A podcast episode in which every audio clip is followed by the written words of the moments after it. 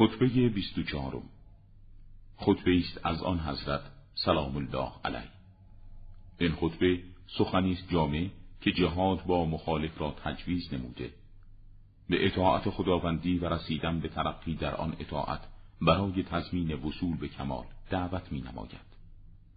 به حیاتم سوگند در جهاد با کسانی که مخالف حق و قوتور در گمراهی‌اند در رفتار تصنعی دارم و نه خود را ناتوان می‌بینم. ای بندگان خدا، برای خدا تقوا بورزید و از خدا به سوی خدا بگریزید و آن راه را پیش بگیرید که برای شما روشن و هموار ساخته است و با آن واقعیات قیام کنید که مربوط به شماست.